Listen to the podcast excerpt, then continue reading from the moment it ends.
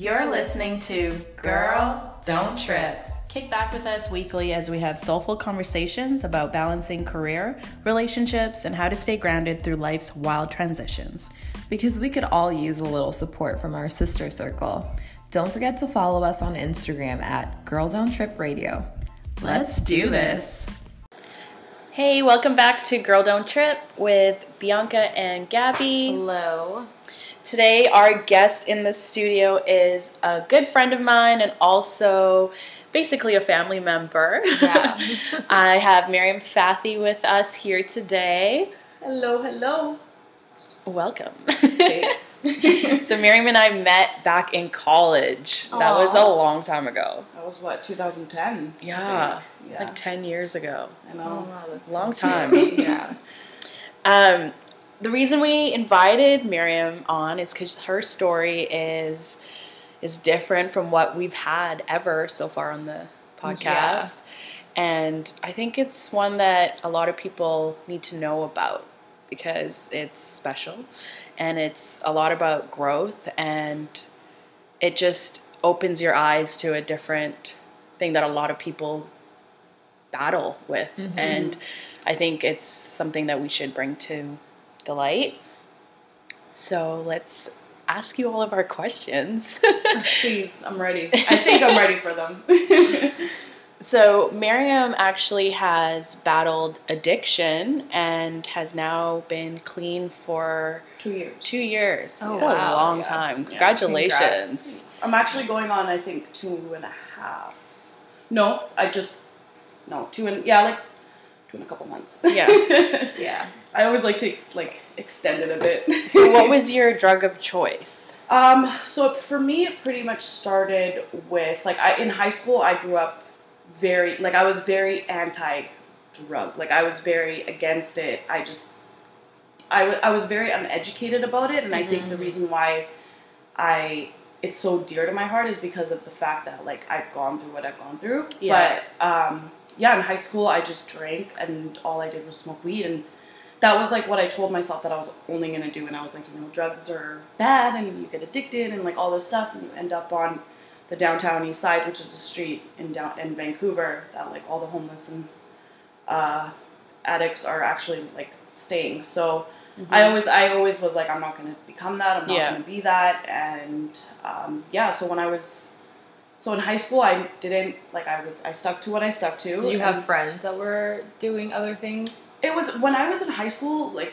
it was very um, like if you were doing coke, like nobody knew about it because like it was Okay. almost like like you almost get you almost got judged for it. Okay. So Yeah. like people were very like low key, and if you did do it, like you would run to the bathroom by yourself or like Yeah. Yeah. you know like it wasn't as big as it is now. Like where Yeah. people are just like oh you're Openly doing it, yeah. exactly.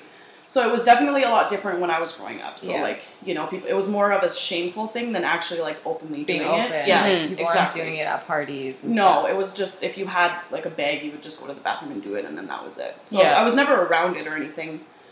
So yeah, so and it was until my 19th birthday. Um, I remember that was the first time I did my first cap of MDMA, and I, it was for me. It wasn't like oh my god, like it was. It was definitely a different feeling, Yeah. and I was like whoa, like this is so cool. And, Yeah. like I, it, it almost felt like I was like in a different life. Were you afraid to do it? Because I know people always say like you do one cap, you can still die. I don't You know? True. Um, I don't think I was necessarily afraid of it. I was afraid of what I was gonna feel Mhm. because like everybody was like sugarcoating it, and I was like, well, you know, these people are, I don't know, like, you know, because everyone's tolerance is different. Yeah. Right. So I was like, I don't know if I'm gonna enjoy it as much as these people are, and you Yeah. know, and I and I think with any type of drug, everybody has different highs as well. Yeah. So, So you had that awareness before you. I had that drugs? awareness. Yeah, I had that awareness before I did drugs. Lucky you. a lot of people have to find that out the hard way. Yeah. It's just- but uh, yeah, so I did my first cap, and I was like, oh, like this is really cool, and like you know, I did I, and it just it was it was from then that I was like, you know, maybe this will just be an occasional, Yeah. and like when I go out or like when I go to the club, you know, like just a little like extra boost me up, yeah. especially when we would go clubbing because that was like at like I was at that age where I had just turned nineteen. And I was like, Which is like the club. legal age Yeah, in Canada. Which is, which Yeah. is the legal age in Canada. So I was like, perfect. I'm 19 now. I'm going clubbing five days a week Mhm. and that's literally what I did. So technically, I was doing it like almost four, four times a week. So Mhm. into, and, and in my head, like I never looked at it as an addiction, and I never looked at it as it could be an addiction. Well, I feel like that drug in particular, it's not if you don't associate it with right. addiction. Yeah, Yeah, Because it's more like a- like it's a it's party fun. drug, Yeah, yeah. you all everyone's friends are doing it like at Exactly. a party. And Yeah. Yeah. Yeah. But um, yeah, so then I just stuck to that. And then I got into a really, really codependent relationship. So that relationship was, um, it, it was, it, it definitely taught me a lot, but it was, my ex was addicted to cocaine. Okay. And so I And he was using prior to meeting he you? was using prior to meeting me Mhm. correct yeah so for me like coming into it like we all it was like it was very different because we all had like our cliques and we all knew each other from before but we had never hung out like just alone so my cousin was dating her, uh, his best friend and i was dating him so like we would always like we would invite our friends and he would invite their friends and we would always like party together and stuff Yeah. so I remember it was me and him, and we like did. Uh, I remember, and they all knew that I only stuck to MDMA. Like they knew that I was open about, it, and I was like, yeah, like I've only done M, and like that's all I'm doing because like I had already capped it off at weed Yeah. Yeah. years ago. Right. Yeah. So I was like, now I'm really capping it off. So then when, uh, so then me and him, I think we were at the house by ourselves, and he was like, just try a little bit. Mhm. And like obviously, like I would never be like the type of person that's like, oh, he forced me to do it, Yeah. I, you know, like because I'm I'm I'm my own person Mhm. and I make my own decisions. Yeah. So I was like, you know, might as well. Yeah. So and that and I rem- I I from that moment on, as soon as I took that first line, hmm I knew I was done.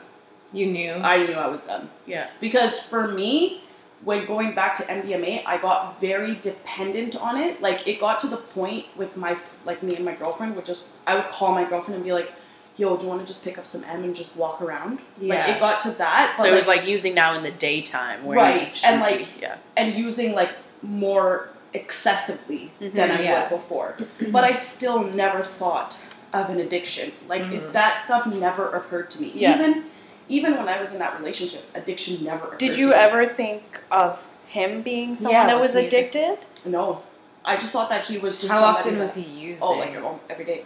Okay. Yeah. So in your mind at that time, what was an addict though? If if you were using almost daily and Right. he was definitely using daily, Right. like in your brain, did you have a different idea of Absolutely. what addiction I was? had. I had a I had a. I my image of what an addiction was was somebody downtown on the east side. Okay, so like homeless, Homeless, like nodding out, nothing, Begging Nodding out. any cash you get, you're trying to buy drugs. flailing, right, stealing, whatever. Yeah. anything. Okay. That to me was Which is probably typical. typical like, because yeah, that's where most- it leads to. But also, like most people have that idea of addiction. Yeah. like that's an addict. Yeah, like, no, of course, Yeah. of course. And mind you, I was still very young. young, right? Right. exactly. So like I didn't have that whole Mhm. mature Yeah. mentality. And like, I- during this time too, you were in college, yeah, you were working, Yeah. like you were Uh, full yeah. functioning. I was full. I was yeah. I could. I could probably say that I was a full functioning addict. Yeah. and that's what a lot of people come like it, that's what a lot of people like that i've met over the years have been like I, i'm a full functioning addict like i still go to work i still go to school like i still but there's Yeah. things that you also drop in the in that process you Yeah. know? like it's not being a like a full functioning addict is not a good thing. You're thing kind of Mhm. functioning. You're You're kind not, of functioning, You're not right? totally functioning. Exactly. Yeah.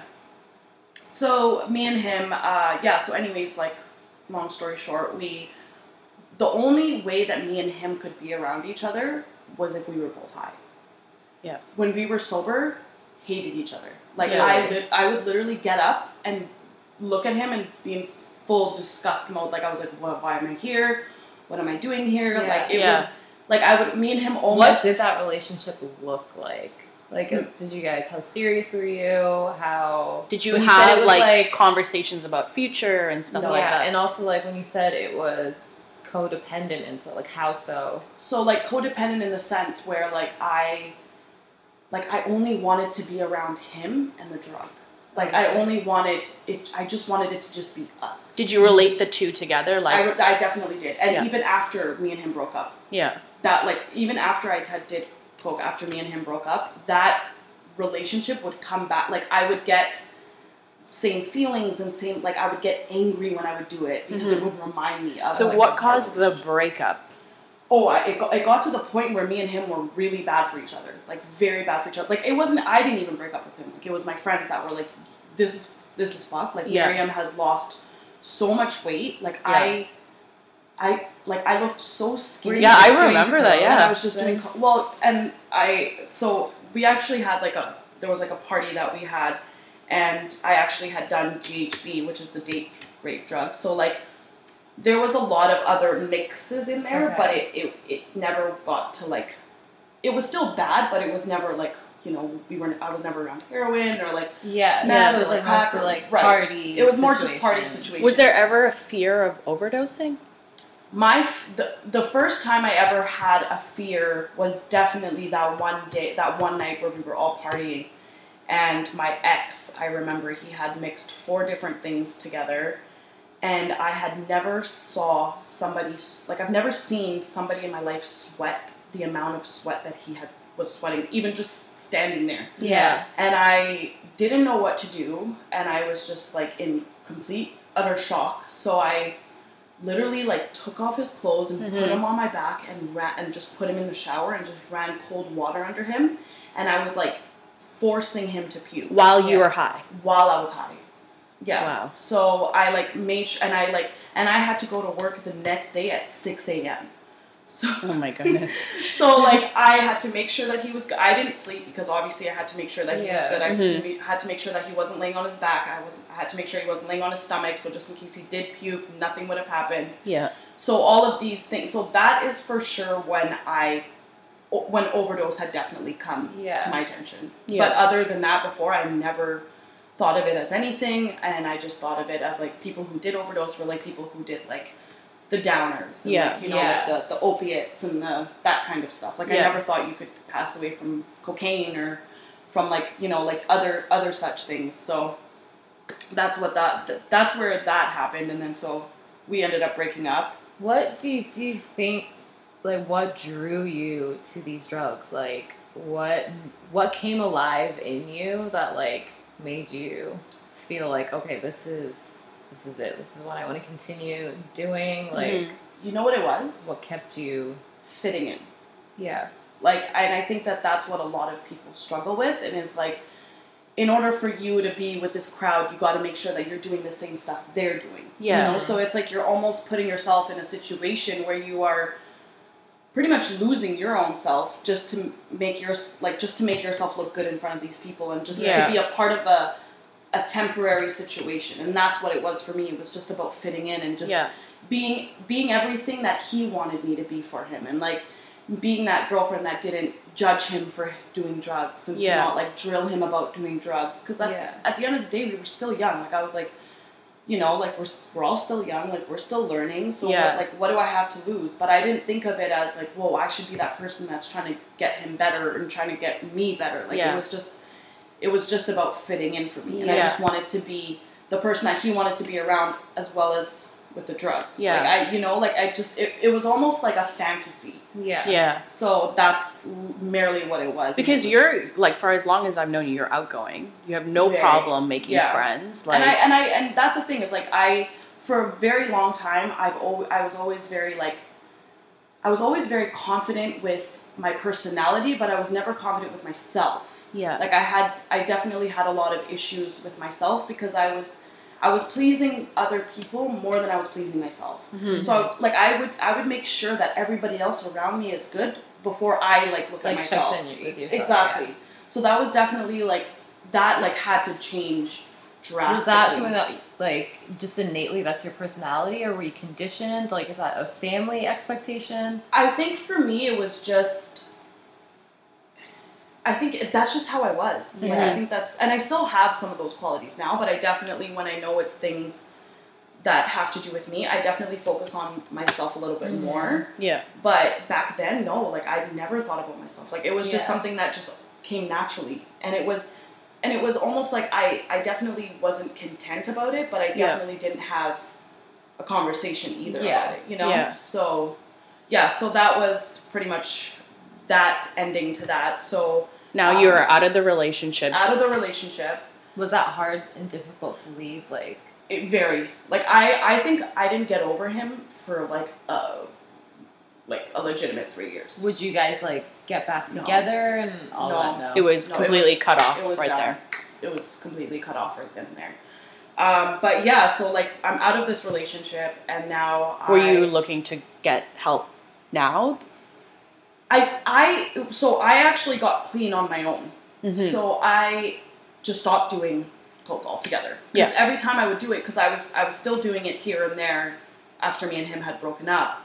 But I, I found that it kept bringing back such negative and aggressive like ways, so Yeah. that I I didn't even like doing it anymore. Like it Yeah. was almost like I was like, why am I even doing this? Because I'm not even getting a good high out of it, or I'm not even getting something good out of it. Like, why am I doing this to myself? So I just completely cut it out for like two years Yeah. on my own. And no, actually, you know what? Sorry, not two years. It was probably like a year and like a couple months. Yeah. How long ago was this? Uh, this was in 2012. that? Okay. Yeah, so 2012, Mhm. maybe 2013. Oh, Okay. yeah, 2012ish. Yeah. So um, then uh, there was a girl that I had met uh, when I was dating my ex boyfriend, and me and her became really good friends. hmm and she was dating this guy and i remember i would always be hanging out with them and i had known i, I had mutual friends with the guy so like we had went to the same high school and all this stuff so i remember um, this is when I, I wasn't doing any drugs at all So you're completely clean at completely this point. Completely clean again. at this point no drugs barely even drinking Yeah. Yeah. in that matter so i was Was that hard? Did you have to completely change your lifestyle, friends, and things, or No. were you just strong enough and like i think i was just strong enough like mentally to do Yeah, it at that point like, because I it wasn't just over it? yeah i was just over it Yeah. So I and it just kept bringing really terrible memories. So I'm like, why am I doing this to myself when I'm just not Yeah. even enjoying it? hmm So me and her were one day at the house, and uh, we were at her ex boyfriend's house, and I remember she was. I was like, oh, like I'm feeling really sick, and like you know, I just I don't know what I, like I, I have a headache, and she was like, here, try this, it'll help you. And it was a bar of Xanax, and I was like, this, like after like an hour, I was like, this didn't even do anything. I don't feel anything. And she was like, okay, here, try this. So she, this that was the day that I had done my first oxy. Okay. Okay. So I remember, and so I she had, gave you a Xanax, and then And then she gave me an an Oxy. Okay. And you uh, during this time you never questioned what you were taking. never questioned it Yeah. because I was like, she's a It's she's a pharmaceutical too, right? It's probably Yeah. different. Yeah. Like you're a little more. I don't know. Just it's not a.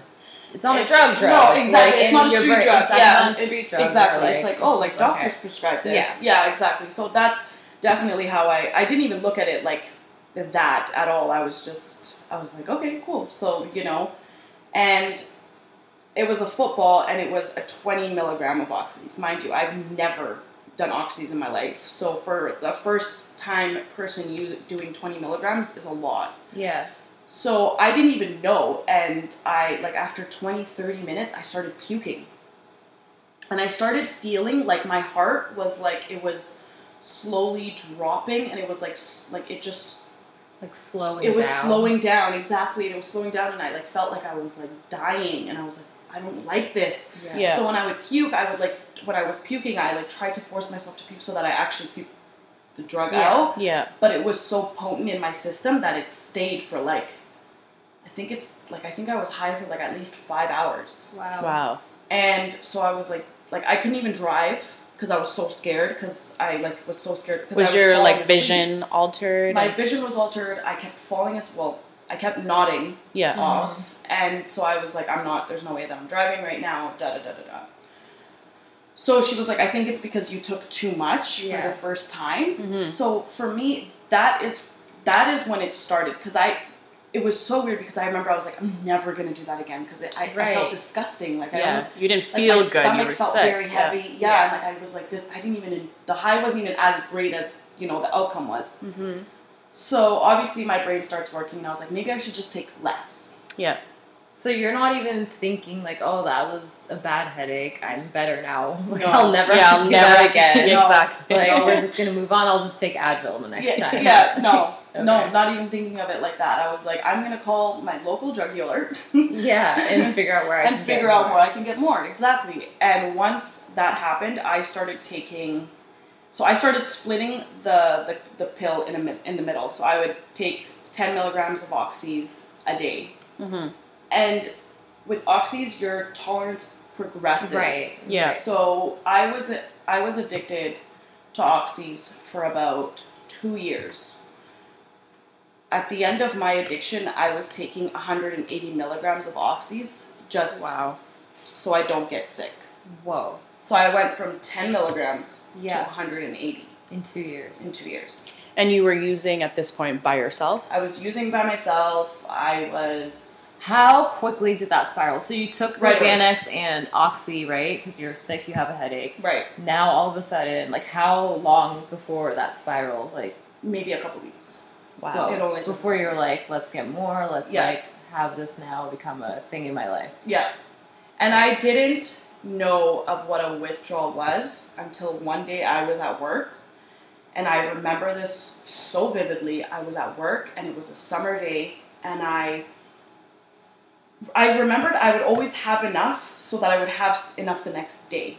But I was so I started losing my mind that I didn't know when I would like I would wake up and just snort a pill and not even know in the middle of in the, the middle of the night start Oh snorting a pill and just go back to sleep and not know. Like I'd literally wake up and look in like my little pouch and be like, Yeah. "Oh, I only have one bar left." Yeah. So and I was like, I had like three. yeah. Yeah. So I like I would like and I just even then I didn't even think of it because you're so drawn into the drug that it's only you and that drug. Yeah. That's it. That's all that matters. Mm-hmm. So I'm at work and I was I was I was a front desk agent at a hotel and I remember I couldn't I was literally drenching in sweat. And I couldn't even help anybody because I was like my my legs started shaking, I was Yeah. aching, I was sweating. My my manager comes up to me and was like, "Are you okay?" I go into the back and I start shaking cuz I'm freezing. And I'm like, I don't know what's wrong with me. And he was like, okay, well, I'm just going to send you home because obviously yeah, it cannot work. On. Right, and something's going on. As soon as I left work, I swear, I called my drug dealer and I instantly felt better.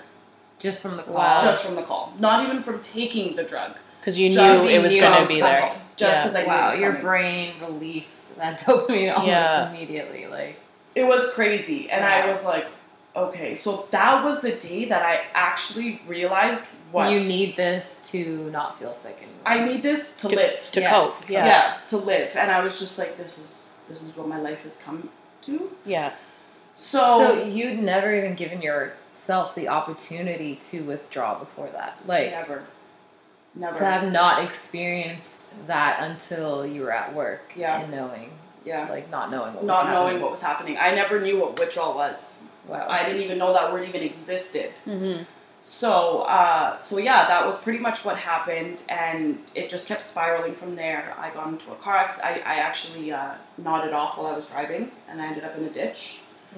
Still, that didn't even teach me anything. Yeah. Uh, my best friend overdosed and died. Didn't teach me anything.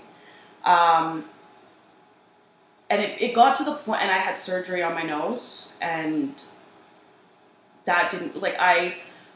I was actually sleeping one day, and I like woke up, and I was going down the stairs, but I don't know. I think I missed a step or something because I was I was super high, and I'm I like fall down the stairs and my dad had to like lift me up and my when my dad was picking me up to take me to my bed my mom was like your eyes were rolling to the back of your head she's like you don't you didn't look normal Yeah. and I kept telling your dad and I was like she's there's something wrong with her there's something wrong So with her So you were living like can we just talk about like your family life at that point and Right. like wait, like your living situation? yeah so I was living with my family um, and my family were like you know my family immigrated here from Egypt so my family does not like we, we Like- don't have addiction in my family like people know about alcohol and that's pretty Right, much yeah. it like that's Yeah. it it's very sheltered. very sheltered very reserved very like you know religious in a sense where you know Mhm. like drugs are yeah, not bad. an equation Yeah. exactly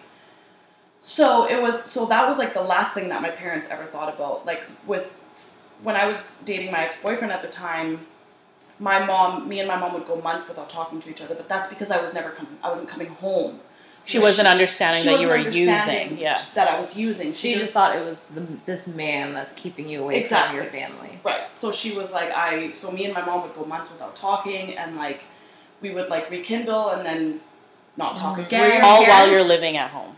all while I was living at home. And your parents are, were they strict with you or like were they pretty open? Like growing up, what was your relationship like with them? my, my I wouldn't necessarily say strict, but I was definitely I was I was definitely taught right from wrong. Yeah. And I was Mhm. definitely instilled a lot of good things that you you know, like things that you should do. honor, Respect, like morals, values, honor, God, you know, Yeah. all of that. So I was definitely I grew up in a very good home. But I always, for myself, I always felt like I was the black sheep yeah. Yeah. because my Were you, brother like, was rebellious. I was very rebellious. You know, my brother would do everything by the book. He was so involved into soccer, and I was always that kid that was like running around on the streets. Yeah. And, you know, knew all the bad guys and knew all the, you know. So for me, it was it felt like I was the black sheep of the family. So Yeah. that for me, that's why I was like, they don't understand me Yeah. because Yeah. they don't they don't get it. So Mhm. I felt like I was I was definitely still a part of the family. I just felt like I was an outcast. Mhm. Mm-hmm. So, but my, I mean, my family was, they were religious, but they were not extremists. Yeah. Yeah. Right? So they definitely taught us the, the values and the respect and the morals and all of that. So, um, so it was, it, it never crossed my family's mind that this is what it could be. Yeah. Until one day, this was the last day that I remember I was like, okay, like I, I like now I'm going psychotic. Yeah. So I go into my my mom's in my room and I'm getting ready for I, th- I can't remember what I was getting ready for and I hated being home by the way. Like I Yeah. just I could never Did- stand being Do your home. parents know at any point that you were using? No. I had I told them. Wow. I had to tell them. So I so yeah, my mom was in my room and I remember I because she knew that I would smoke cigarettes, so she would go into my purse and take my cigarettes and throw them away because she Yeah. didn't want me smoking. Mm-hmm. So anyway, so I like got out of the shower and I remember going and looking into my purse where my stash is, and I had nothing in there. Yeah. So I was like, I started, like literally, like the devil came out of my soul. Wow. Yeah. And I was like, where are the pills? And I started losing my mind. Yeah. Yeah. My mom's like, what pills? What pills? And I was like, where are they? You're at home. I'm You're at at home. home. Oh my wow. goodness. Okay. And I like was like, where are they? And she was like, I don't know what you're talking about. We got into this huge fight, and I was like, you took them, blah blah blah blah blah. Like I started like Accusing her. accusing her of things that like which that didn't even make sense. And she was like, I don't understand what you're talking Yeah. about. What pills? Mhm. And then that is when I like broke down, and I was like, Ma, like I'm an addict. And she was like, what? What, what is that? Like that's you know like my mom is very like she was she's fresh fresh off the boat you Yeah. know like she doesn't know what an addict is and i was like so i had to like explain everything to her and that her daughter is involved. and Yes. she and she was like and as soon as i told her she was like i knew something was wrong with you but i didn't know what it was Right. Yeah. and she's like and i would have never thought it was this from that moment on that was it was hell after that Yeah. because You had to face that now you have to give this up. yeah, Yeah, eh, yeah, exactly. Because Yeah. your it's like parents a- are now going to hold you accountable. They're gonna hold me accountable, and I literally let. It's like I just aired out all my dirty Yeah. laundry, Yeah. you know. So my dad comes home and we have this conversation, and I told, and I was like, I'm gonna start getting sick. Yeah. So my, cause, so I had to explain that to my mom, and so we, go- so I think it took like, the, I think the day after was when I went to the hospital, and I'm in the hospital withdrawing, and I was mm-hmm. waiting in the emergency for five and a half hours, and the doctor, like, it was so busy. The doctor, like, they just prescribed me. I was like, I'm getting, I'm Relapsing. withdrawing. Yeah, I'm like, I'm withdrawing, Withdrawing, off of uh, oxys, Yeah. and like, they didn't ask me how much I was doing. They just Yeah, prescribed gave me something. they prescribed me this pill and it was i think clonazepam Yeah. and so i was like okay so i took that i went home and i took it and it like started messing with my blood pressure and i was Yeah. like okay i like i'm i'm withdrawing off of drugs but you guys are feeding me a pill Mm-hmm. that is just messing with my blood pressure plus it's not helping with my withdrawals by Oh, so you weren't necessary. feeling any better. I was. I was even. I was actually feeling worse. Oh, okay. So I went back to the hospital with my mom while I'm withdrawing. Yeah. And if there's anybody that knows how a withdrawal is, it's probably ninety percent of the reason why people don't get clean. Yeah, no, Yeah. for real. So like it's Is it it's like a stomach feeling, a It's- it's head, like probably honestly like I've never like I've never experienced anything like it. It's like your your whole body aches. yeah, Like where your whole body aches and you you're mentally, physically, emotionally you're dead. yeah. Yeah. You your your soul's not even there. mm-hmm. So I was in the hospital and my mom like sh- and I kept telling her I was like mom like I, I need I need to pick up something. I need to pick up something. And she was like please no like you need to start telling yourself. And I was like look at me like I can't I couldn't even lift a glass of water So do you think that you were going to be able to get past that, or? I my the only the, my my cheerleader was my mom and my dad. And Yeah. like they kept telling me they're like a couple more days a and couple being more in days. and hospital, like being in the Yeah. hospital yeah and like being in the hospital and being in that environment and looking like that and just it was just not a pretty sight. So the doctor i remember i was waiting in er again for like six hours and i remember i talked to this doctor and he was like look i'm gonna help you. This is the addiction is not just about withdrawal. Yeah, Mhm. addiction is a forever. Yeah, so you need to find the qualifications and you need to find the balance of how you're going to get better, mm-hmm.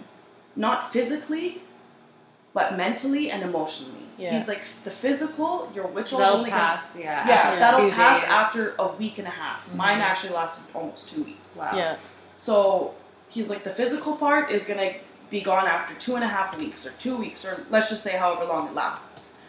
But the physical and the men, sorry, the mental and the emotional is gonna last with you forever. And I like kept telling myself that and like just like I took to everything what I took to heart what he said and I like really felt like he understood me as a human being and he wasn't mm-hmm. judging me. yeah, So he prescribed me Ativan, which is a benzo, because I was also doing Xanax and stuff. So Yeah. He was like, "Look, he was like, the only withdrawal that you can ever die from is a, is from a benzo." Mhm. Which he was like, "You were obviously dibbling and dabbling with with Xanax. So what I'm gonna do is I'm gonna ha- I'm gonna give you an Ativan that it's like a fast release. It goes underneath your tongue. It's one milligram." yeah, take it four times a day and he's like it's not going to help you with your withdrawal i'm not going to give you anything that helps you with your withdrawal because i want you next time you ever think of doing a pill to remember This pain. feeling. this pain Yeah. because trust me that'll make you not want to Well, even think and twice can't about you like you get dependent on the drug that they give you for the withdrawals too, right? so that's what happened and my mom was like well i don't want her Or taking more take- drugs, take- yeah. Exactly, don't want her taking a drug to get drugs. off of a drug, but now you're addicted to that drug. exactly so he was like no he's like what we're going to do is we're going to start weaning her off of it Yeah. So I would take the Ativan four times a day, and Mm-hmm. I, the only and I would have to go like my parents would have to go pick up the Ativan for me. Like they would Mhm. only give me a certain amount for two days, and then I'd have to go back to the Oh, pharmacy. so you can overdose. So I it. couldn't take like a whole gulp of it Right. and Yeah. just you know like I had to go to the pharmacy every couple of days to go pick up Mhm, more. mhm. And my parents would give me the the medication. Like I didn't have no Right, type of. I yeah. my mom hid Advils, X like nothing was around my house. No Mhm, pill, no nothing. So um, so yeah, he uh, so I so they the doctor weaned me off of it and. He, I would take it four times a day, then I would take it three times a day, then I would take it two times a day, Mhm. and then I would take it once a day, and then I would take it every other day, and then I would take it every other other day. So like yeah, I slowly started getting like I slowly was weaning off of Right. it until I it, it was just out of my system. Mhm. hmm So that's real that you could do it under a doctor's Correct. supervision, Yeah. Exactly. So which is felt, like the right way, Right. you know, to Yeah. be able to. to so it definitely felt like I was okay, like moving, but it definitely didn't help with my withdrawal. Um, so I suffered through the withdrawal, which was torturous, um, and then I stayed I stayed clean for maybe a year and a year and a couple months. hmm And the reason why I think I went back was because I, just like I said before, all my dirty laundry was aired. Yeah. So I felt like now all eyes were on me. hmm And I felt like I was doing this for everybody else but myself. But you hadn't down made that decision to get right. clean. Yeah. But deep down inside, I was like, I'm not done yet. Yeah. Yes. Okay, so you knew. So I knew I wasn't done yet. So, but I s- couldn't start telling that to Yeah. people that have stuck by me, and like exactly. my mom that are was- doing Mhm. all of this Exactly. emotional labor to keep you Exactly. sane. Like it was definitely hard on my mom to see me in this stage that I was in, you know? So um so it was definitely like it, it was heartbreaking, but I was like, I know I'm not done and I Yeah. just I don't know how to break it to them. So unfortunately So I at that point, were you just then like waiting for the opportunity to go back, or like knowing that you're not done?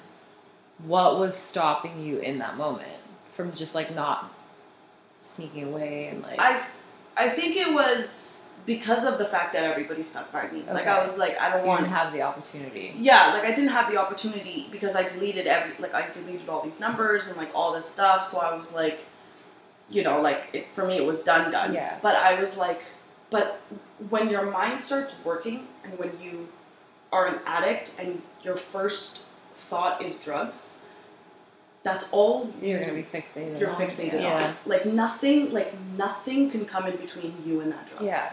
And that and is you guys what's were so friends During this whole time. So like, what was your experience? Um. Because you weren't you like you don't do drugs. or Yeah. So for in that scene. for us, I mean, we we met. I was eighteen, and I mean, I'd seen her play around with it when we'd go to the clubs and stuff like that, and I I had many friends that were using at that time. Yeah. It was a party thing, right? Yeah. But I started to notice it mostly that something was happening outside of our friendship when I started to see her not show up to school Okay. or there was a time so we how we'd go to school is we'd meet at um, the skytrain station patterson Mm-hmm. what up and um, then we'd go to school together Yeah. and one day i'm there waiting for her and she's not there and i was like oh that's weird because if she's running late she'll hit Let me you know. up and i'm like okay well i need to get to class so i'm gonna go and i'll hit her up and see what's going Mm-hmm. on so i messaged her she didn't reply and I go to class, and then she calls me later and says that she fainted at the um, SkyTrain station, and I'm like, "What? Like, what are Yeah. you talking about? Are you okay? Like, you know?" And I'm not even thinking that anything drug related. I'm just like, "Oh, maybe she's just really sick." Like, and she covered it up to me, and we went on with our friendship. But like, something inside me always knew there's Something was going something on. was going on that she wasn't ready to talk to me about. Yeah. When you guys were hanging out, like, what was her personality? Like, She's always been like super outgoing. Our friend group, like, was similar. Like, we Yeah. were very, very close. Yeah. But you don't want to also believe that your friend is an addict Yeah. either. You don't want to think of them like that.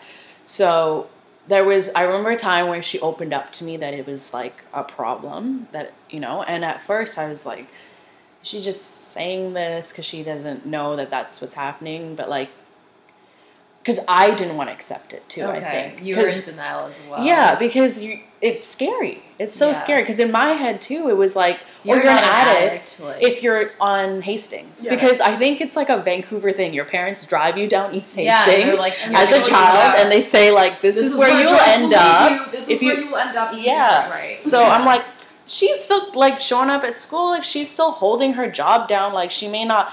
And I like hon- honestly, like when it came to school, I always thought it was just a lack of interest. Okay. It's like she's just losing interest in this, So maybe that's why she's not showing up. Because you have that with so many Yeah. friends at that age. yeah, too. you're dropping out. You're yeah, like, you're- like she's just figuring out what she wants to do. But it really like made sense to me once she started to become distant with me. Mhm. And our friendship was also very interesting where we could go like 2 months without talking And- and okay. Like and not because we were not talking yeah, you're just busy. yeah like and uh, for me i was also so involved in school and so i graduated and started traveling Okay. so if we went a couple months without talking it wasn't because we were trying not to talk it was like It i was was just out of country Yeah, or something yeah. right so then we'd get back and catch up and be okay with it yeah. and once I started to see how it impacted her family, is when I was like, "This is this is It's really real. happening. This is really happening." yeah it was it was it was tough like definitely especially on my parents like because i mean like my parents came here from egypt so that my brother and i could have a better life Right. and it's like for me like part of my french but like i literally shat on all of that Mhm. so i felt like during my withdrawal during that whole time i just i wanted to go because i was like i'm not you making don't want anything deal. better Yeah, Yeah. You don't want I'm- them to deal with that. Right. And I'm like, I'm making everything worse. I, you know, like, I, my mom can't even blink without me being next to her, right? Yeah. so, like, Yeah. like my mom during my withdrawal, my mom lived in my room with me. Like, she Mhm. stayed in the room with me. Yeah. She watched my every single move so that I wouldn't Right. do anything. yeah. So it was definitely like I felt like I was trapped, but I deserved to be there. Like I was definitely getting trapped for all the right reasons. Yeah, because they were doing it out of love Right. and you know wanting to support you, Exactly. which is beautiful because I feel like not a lot of people have that. No, not a lot of people have that. And you guys are also you're Canadian, so the doctor thing, like having the access to the, the healthcare that you did. So important. Like, so important. Because I know a lot of people listening in this country won't be able to relate to that story because Right. they, they don't have the access to the doctors and the healthcare that you that Yeah. you guys were, have, you know, Mhm. there. Yeah. So that makes it so much harder. And then the shame aspect of it, when you're Mhm. shamed by your family, when you're guilted by your family, that is Yeah. like that's like fuel to the fire. Of like I feel like addiction can't survive, can't thrive without shame and Yeah. guilt. and that's why and that's why a lot of people go back to that is because they're so ashamed of themselves and so ashamed of who they are right. that they're like I would rather just die in shame Mhm. than face face who I am and face reality and face my consequences and face all these things that I've done in my past and all the people that I've hurt and all Yeah. the things that I've stolen all you know It's like a lot to come to terms with. it, it is and like you know like it's it, it's scary like my my first instinct when when i was like when my when the doctor was like you need to get a counselor. You need to go to rehab. You need to do this. And i was like no i just need to get off the drug. That's it. Like that's Yeah, all i weren't thought. thinking- yeah. that i was like i just need to get this out of my system that's it Yeah. and he was like no so you didn't really understand the emotional part of it that you I, were the emotional part to me didn't even exist. Yeah. I just thought that it was just a physical It's a thing. physical- Yeah, as long as like- that drug wasn't inside you, you you're good. Exactly. Yeah. And that's how I felt. And until I got off of it, like everything, I was like, all I kept thinking of was drugs. Mm-hmm. All my, like, triggers. Right, Like, yeah. Because now you're like, oh, you're having a bad day. I used to, you know, I used Yeah. to not deal with that. Exactly. You know? And that's, Like, I never had bad days. Exactly. day, Yeah. it was, it was literally just like that. Like, it was like, oh, I got into a fight with my mom. Mhm. Take a pill. Like, you know, it, Yeah. was, it was literally like, that was like, the problem solver to everything, but Mhm. it was it was just a band-aid. Right. you know Mhm. so it was almost like i had to start peeling the layers and i remember i was like my parents were like okay well why don't we put you into rehab and in order for my parents to do that my dad would have had to take out all his rsps and put me into rehab and i was like okay hypothetically speaking what if i go into rehab Is that like for an American? Like, I don't know. Oh, uh, Uh, retirement savings okay, plan. so you're retirement Yeah. savings yeah sorry um retirement savings plan so like my dad like so i felt like hypothetically speaking what if i went to rehab came out and started doing drugs again like Mm-hmm. Yeah, there's Just your drain their whole gone. your retirement. retirement's gone Mhm. you have no money like Yeah. do, so that for me like it was never it was never not an like a an issue but it was i was like let me try to do everything other than rehab Mm-hmm. Just So, because of the cost that just because of the cost and just because of shame Yeah. Yeah. like that was another one for me it was like okay yeah i can be in a room with all these people but what are my parents going to tell my family? Like where is she? Where am I? Yeah. like shame. Like that's where most of it came from. So i was like let me figure this one out. So i ended up uh, getting a counselor which love her saved my life definitely. But i was definitely that type of person that did not believe in counselors did not believe in therapists i was like how is this person with a degree gonna fix my life Yeah. that is in shambles and I'm an addict. Like how how is she gonna tell me? Especially what when to they've never been especially when they've never been exactly. in a situ- like in my situation or Right. they've never lived a day in my shoe. How Yeah. and that's literally when I first saw her. I was like, "How are you gonna fix me?" Yeah. I'm like, "I'm broken. I'm dead. Like there's Mhm. nothing you can fix. Like why? Like Yeah. I just doubted everything, and she just she kept trying and she kept pushing, and like after my first session with her, I immediately was drawn in because I was drawn into the fact that this was somebody that didn't know me, Mhm. didn't judge me. Mm-hmm. I could freely tell everything to, and I know that it's not going anywhere. Right. And I Yeah. know and that there's no like emotional cord Right, there. So it's like you could speak freely and it's not gonna cause an explosion or an eruption. Right. Whereas like with my family, I can't speak Yeah, freely. Like I have there's things that I hold back so that I don't hurt them more than Yeah. I've already hurt, Yeah. hurt them. Mhm. So I, you know, I literally the first session I was just a broken record. I started telling her everything, started opening up to her about everything.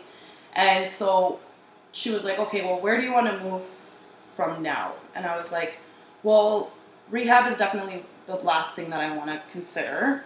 So, what are my options?" And she's like, "You can do the 90 meetings in 90 days. You could um, start going to uh, start going to detox detox because I had already detoxed at home. So detox was just a it was just a way to teach you about drugs and like you know arts like there was arts and crafts, stress management, Okay. grief and loss. Like there was Mhm. different classes that you could take so that you know like all You're these better. things You could handle with these right, situations like, like better, yeah. recovery management. So Yeah. what you can do to keep And continuously- are those things free for you? yeah Yes. Okay. God Those things are offered. Canada. Yeah, those things are offered. So, um, so I went into detox. I graduated from detox. Uh, I did the whole 90 meetings in 90 days.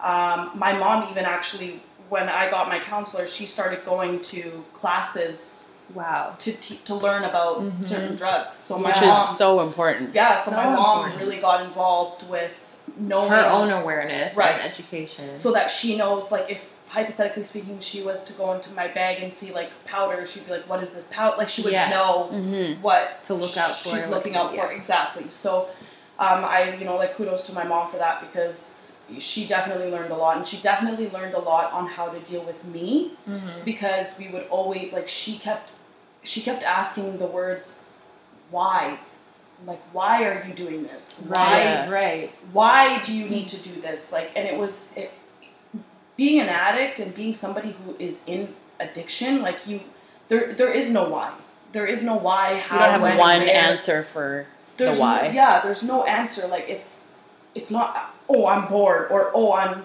i'm, I'm messed up i yeah. I, I have a I've had a really rough childhood. It's it's just once you get drawn into that drug, you're done. That's it, yeah. You're done. Some Like there's no you know, like there's no like, oh well this is this is what I did. I took a drug and now I'm addicted. Like you Yeah. know, it's like it's not even that either. You just it sucks you in and it sucks the life out of you. So um, after that my mom yeah, so she she went she would go to classes and then my counselor was actually her counselor as well. Okay. So she was also like a family counselor, but I would have my own separate. Like she, my stuff was confidential. She even knew that. Like she was like, whatever Miriam shares with me is Yeah. I cannot share it with you. Mm-hmm. And my mom respected that, and she was like, well, if there's anything that I know that she needs to tell me, I know she'll be able to tell me because we've come this far. Yeah. Yeah. So my so I, I did everything that I needed to do in order for me to start getting people off my back Yeah. so that people are like trust okay, you again. right so that they can trust me again and that they could be like okay you know like let her live her life now Mm-hmm. so that's when i started taking advantage of that and a year So even with the, the therapy, you're you're getting all With this all of that. support, yeah Yeah. and it's still just to like appease people. Yeah. Like you're just. It literally like were was, you getting anything out of all of the train, like all of this I definitely education, was, all yeah. this like emotional support? Like i was i definitely was but i also felt like i was also lying to myself okay, because i was like i feel like i'm just gonna come back to where i am you just didn't feel like you had enough power against the drug. I just didn't. I wasn't. I quit for everybody else. Not I for didn't yourself quit for myself. Okay. So for me, it was like once I'm ready to quit for me, that's it. Like I'm Yeah. quitting for myself. Mhm.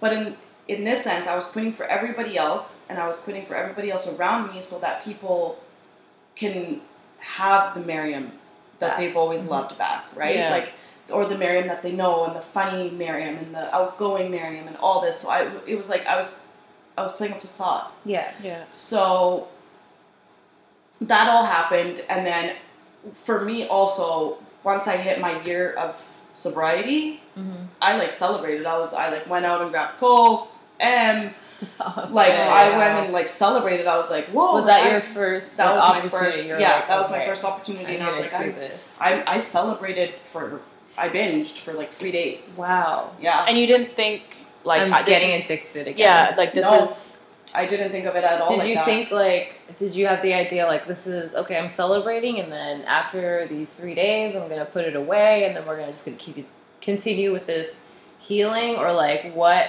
Or were you at that point like, fuck it, I've made it a year. Now it's like I've made I'm back. everyone trust Yeah. me again. Yeah, They're off my back. so- I can go live my life. I Back think to old for, ways. For me, it was, damn, like I really did a year. And I was like, I'm proud of myself. So for me, it was like, let me celebrate and do what I miss Yeah. and enjoy doing it because I feel like this is the only time I can do it, you know? Yeah. So once I started doing that, I like would dibble and dabble with Coke here and there. So I started doing the whole Coke again, and then I started doing all these So you're other back in your routine. So I'm back in pretty much square one. Yeah. Like I'm back where I was to 2012. Yeah. So and I was like, but I'm not doing oxys. Okay. So for me, it was like, but I'm not doing oxys. So did you think this is like, oh, this is just gonna be my new normal? Like Right. I'm, I'm an addict. Like I'm addicted to oxys. I'm, so I'm gonna stay away from that. yes. But these party drugs like wasn't so bad. yes. So I'm just gonna. That's exactly how I thought. yeah. That's exactly how my mind was like, yep, that's it. So I was like, okay, cool. Like, you know, that's what I'm going to do. Until those drugs started not working for me anymore. And I was just like, I wasn't enjoying them as much as I was. And I was like, okay, well, Were you still getting high off of it? like here and there, like obviously off the Coke, yeah, Yeah. but like, you know, like it would, it for Coke, in order for You you, just to, have to be high all of the time. I hated being sober. yeah. I hated being sober because Yeah. I never lived. I haven't. I hadn't lived good enough sober days to enjoy them. Mhm. You know what I mean? So I was like, why am I? Why don't I just like? And those were hard sober days Yeah, too. Like after were. being off the drug, you yeah, have to like, like, your really. body's trying to like regroup itself. yeah, those and- are hard days. Yeah, like you know, like M literally drains out all the spinal fluid, Yeah. fluid from your body. Like Coke, you go straight to your brain. Yeah. Losing brain cells. You're not eating. Mhm. Not drinking enough water. Like right. your body's just dead, like Yeah. dead. So, um, so yeah, and then I start, and lo and behold, didn't take long until I started dibbling and dabbling with oxys again. Yeah. And then I remember as soon as I, it didn't even have to get bad because I went and made a, I called my counselor because at this point, I had all the resources. Right. Yeah. I Still, knew what where to you're do, continuing Where I was going. continuing to go, yeah. Oh wow. But I, I was lying to everybody. Yeah. Do you know what I mean? So Yeah. I was lying to the people that loved me and the people that were trying to help me, and I was lying to them, and it was like, you know, like I, it, it was, it was, it was sick. Like it was, that's like that's not who I am. Mhm. You know. So I like would make it seem like I'm so perfect and whoa, like you know, like my Yeah. life is so great. Thank you so much for fixing me and da da da da. But deep down, I was like snorting a line in my counselor's bathroom. Like, do you know what I mean? Like it was just so messed up. So, um, so yeah, I literally one day called my counselor and was like, I need to make an appointment with you. Mhm. Da da da. Went and saw her, and I was like, I've been lying this whole time. I'm still an addict. Yeah. I'm like, I need help. Yeah. And I was like, I've been doing oxys again, and it's gonna start getting bad Right. Yeah. because I knew where it was gonna. Yes, lead- you've been through that pattern because I've, before. I've So been through was that she pattern the first before. one you were honest with? She was the first one I was honest with. So I told her everything, and she was like, "Okay." She was like, "Rehab was the last thing you wanted. We're putting you on methadone." So I was like, "Okay," because my biggest fear was my withdrawal. Mm. I was like, I Having am to go through that not again. going through that again. I will die. I would rather die or get shot in the head than go through that. Yeah. Like I would rather get stabbed six times and still be alive fighting for my life than going through that. Yeah. Wow. So I was like, I'm not. I don't want to experience withdrawal. So Right. she was like, okay. She was like, she um, gave me a uh, brochure for a methadone clinic, and it was just opening and it was right by my house and got on methadone. Two years later, still on methadone, Mhm. and I have been two years clean. Wow. So it's like, and people have Can like you explain like what methadone is? so and what methadone? Yeah. So what methadone is? It's it's it's like an opiate reducer. So like, remember how I was talking to you about the Ativan and how Yeah. You know the doctors wean me off of it. So that's Mhm. essentially what methadone is. So they get you to your desired dose, Mhm. and once you get to your desired dose, you're so that you're stable. They start weaning you off of it. So they'll start lowering your dose Yeah. Okay. so that you're not just You're not going to be on this forever. no, but you're, you're not going to be on it forever. like- but in, the whole the whole prop like the program is to make sure that you are building a structure and a schedule for yourself to live a normal life without these drugs. Yeah. Mhm. So it's like my counselor once said she was like, so when you're an addict, there's it's your brain is like releasing bad dopamine. Yeah. So you need to start doing things so that you need to start getting your brain to work so that you're releasing good dopamine. Right. Things that make you feel good, you need to start doing more of Yeah. those. Yeah. Yeah. So that your brain starts Like- releasing the better dopamine so that Right. all the bad Well, dopamine it's like rewards, away. right? We're Exactly. like- Humans, like physiologically, we respond to rewards, and Yeah. our brain Exactly. gives us the rewards through those hormones. exactly. And if you're used to getting your rewards through drugs, yeah. like pizza and a movie or something isn't Exactly. gonna do it. It's not Exactly. gonna be enough. Yeah. Literally, but it's but it's something better. Yeah. Than, you know what I mean? And I was like, I wanna like I wanna use this and like like I want to I want my story to be different because I because when I was reading like the NA book and like all these things like I Mm-hmm. didn't find stories that were similar to mine Mm-hmm. you know like like and then until I actually crossed uh, I read this one story that there was a there was a boy that was addicted to heroin in Saudi Arabia and I was like Oh like, that hit close to home you know Mhm. because I'm like wow like I'm an Egyptian here that's addicted yeah, and like culturally. culturally Yeah. it's just it's not in This our can culture. happen to And it can happen to anybody. anybody Mhm. and And so, just the importance of that, like testimony, you need to be able to see yourself in the story, or else Right. it's not gonna hit. It's not gonna land. it's not going to home. hit as hard as Yeah. yeah, Mhm. it should and like sorry i forgot to mention one thing and i had also another thing that still didn't even teach me my lesson was i overdosed twice Wow. yeah i overdosed twice i i overdosed on fentanyl and Mhm. i overdosed on oxys because it was fake Yeah. Like, Yeah. So it was like even those things didn't teach me anything. Like I like my friends saw foam coming from my mouth. Right. And like I was, you know, like that like even that didn't even teach like once you're drawn into that drug of choice, there's it can take over your entire life before Yeah. your own before your own eyes even know it. Like Mhm. it is so crazy how much you could do to just get that drug and get that drug for the Mhm. day and you know like i was paying 180 milligrams of oxys a day Right. So Like, how much I is that?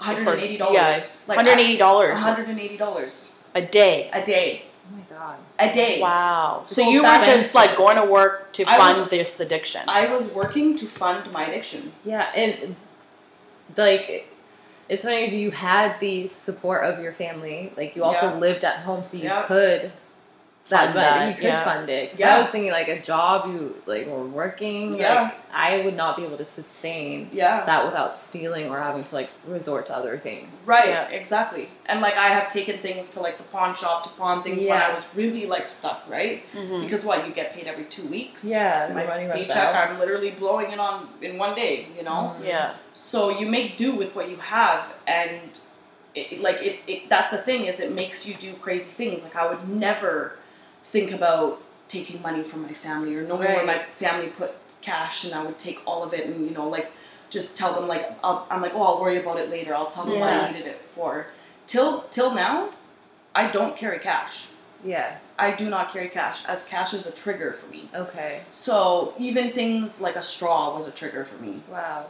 Money was like a huge trigger for me. So those are all things that like I had to sustain from so that I don't my mind doesn't start going back to that. Yeah. Mhm. Because or even old like parks that I used to go meet people at or like Yeah. old areas where I used to go drive by like just things like that. Like I had to Completely literally remove yourself. completely remove myself and i don't speak to anybody. Like I'm literally now like living a hermit life and I love it. Yeah. like I love it because my family and I are we're like at, at our best and Mhm. like the fact that they they are the true ones that have never given up on me. Right. Yeah. You know, like How I has this changed their ideas and perceptions of other people with addictions Crazy. too, you know? like it's very different. Like my mom now. So what I did when I, uh, I think this was two years ago when I was actually first getting clean. I was like, I want to give back to, to not only the street that I once judged, but to the people that I feel like I've judged without even knowing their The story or their right. experience or anything. So I actually, my mom was such a sweetheart and she helped me. So we went to Costco and we went and bought like new socks, like a fresh pack of like a couple packs of socks and like gloves and all these things. And I started making care packages and I made um like I can't remember, I think it was like seventy or something. And I went on the downtown. I went to the downtown east side, started hanging ha- like handing it out to everybody and. And this was during the winter time, and this was on Christmas because I don't celebrate Christmas. So this was Mhm. Christmas Day. I went there, did all that, and then on New Year's Eve, I went and handed out blankets because my mom was like, "Hey, these blankets, I was gonna Yeah. throw them away, but do you want to just give them to the homeless people?" Yeah. So went and like you know donated a bunch of blankets to the homeless people, and like Mhm. you know like the way that my mom and my dad's even mentality is now, like they they're like like anybody could go through it yeah. Yeah. You know, like regardless of where you come from or who you are or what side of the world you're from, you know, like I I was raised as an Egyptian Muslim woman, Yeah. you know, and that's and And that's it still very happened. and it And it still, still happened, happens. and that's very uncommon, yeah. you know, like you don't hear that often, but like that's like one thing that I've always told myself. I'm like, if there's one thing that I want to come out of this, if I could help one person just Mhm. you know, like with no judgments, no nothing, like then I've already done my job. Like I've done my due diligence. Like I like I could die happy just Yeah. because it doesn't matter who you are, where you come from, how old you are. Like people have been and like I've been in a room with people who have been addicted longer than I've been born and they still make it out on the other side Yeah. you know and like that that in itself is so empowering Yeah. because you're you know like when i my first meeting when i went into na which is narcotics anonymous my first meeting a, a guy was getting his cake. He was celebrating 30 years of recovery. Wow. like if that already wasn't like to go to show you that like like you know the other side is better then what what is you know? Yeah. and so like it's all it's it's about doing the work it's about doing the steps it's about do it's about wanting it for yourself and wanting it more than anything in this world. Mm-hmm.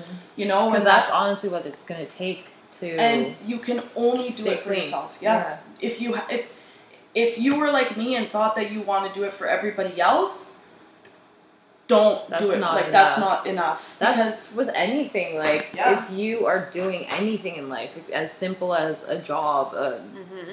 whatever, a diet, like yeah if you're doing it for other people, that can only take you so far Yeah. before you're like, well, fuck it. My life before was fine. It was easier. Like yeah I'm just gonna go back. You have to want it for yourself. Yeah, and also another thing is like, so when I was in school with Bianca, I was in college and I had dropped out because I so I see all my friends graduating, Yeah. all the friends that I had made graduating. I'm still I'm all the way behind because I Mhm. like was feeling like I failed a bunch of classes that would never go and all this stuff. So I completely just dropped out, and then now this year I am finally done. Like I just finished. Oh wow! So I went, picked Yay! myself back up, Congrats. and I was like, I'm gonna finish this. Yes. I, am gonna start what I finished, and I like literally just had my last exam like last week. wow. So, and I'm like all graduated and done. So it's Yeah. like, reg- and for me, I was like, wow, like you know, like this happened like ten years ago or Yeah. however long ago. But I'm like, it doesn't matter how long it took me. It's the fact that I did it. Because the time is gonna pass regardless. Like Regardless. you have to think about that. Like, sure, it seems like God, I'll never get there, or by the time I get there, I'm gonna be too old or Mhm, whatever. yeah. The time is passing, whether Yeah. you like it or not. So you might as well be productive with it. literally and i always thought that life was like a race like Yeah. Like until and and i remember i was having this conversation with one of my cousin's uh, friends and i was like i feel like i'm i'm in a race and he's like but you're not he's like You're you just think living. yeah he's like you're just living he's like but you're you thinking that you're in a race you're gonna lose because mm-hmm. you're racing by yourself nobody else is nobody else is to your left and nobody else is to your right Yeah. you're losing. Like if you continue thinking that life is a race and that you've done all these things and that you failed all this and that you failed all that and like you know you're you've already lost Yeah. the fact that you know like yeah maybe you can't get those years back but look at all of the things that like look at the knowledge look at the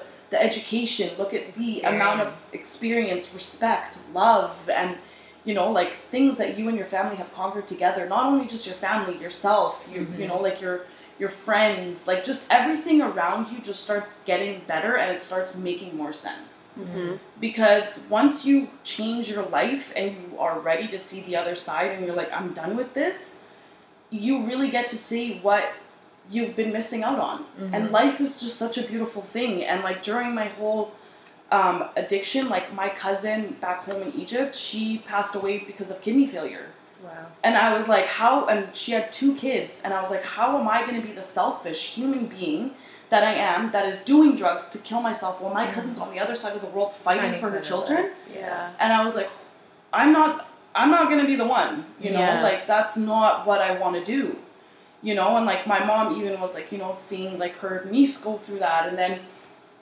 my uncle passing away after his daughter because of his heart was broken Yeah. like it was just all these things that just started aligning and just started making sense and it was like this is what you need to do in order for you to get your life back together Yeah. yeah. it and i and i was ready for for however long it took i was like i'm in it because i want to do it and Yeah. i want to do it for myself i'm not doing it for this person i'm not doing it for that person i'm doing it for myself because i want to live Yeah. and i want to live for the people that haven't Right. you know Yeah. like especially my best friend like it's been four years since he passed and like it it still hurts Yeah. you Yeah. know like it still hurts and it's like because at the end of the day his it's his his mom like she has she you should yeah, time never passes. Time Yeah. carries on, and time carries on but it's like that that will never take away who your child was Right, no. Yeah. you know so it's it, it just it was like I, I I have to get better or else I'm, I and I told myself I was like if I ever come back to doing this drug like doing drugs I'm dying off of it because I'm not I'm not gonna come back and like and redo what I started you know Yeah. because it's like and that's just what makes that's just what makes it more motivating for me because I'm like I don't You want to do it can't do anymore this I can't like for Yeah. me it's like it's a matter of I can't Yeah. you know like it's and it's not it's not I don't want to it's I can't Cannot. you know yeah. so that's once i keep like when i keep telling myself that that's all that matters Right. and they're like the the other side is a lot better Mm-hmm. Absolutely.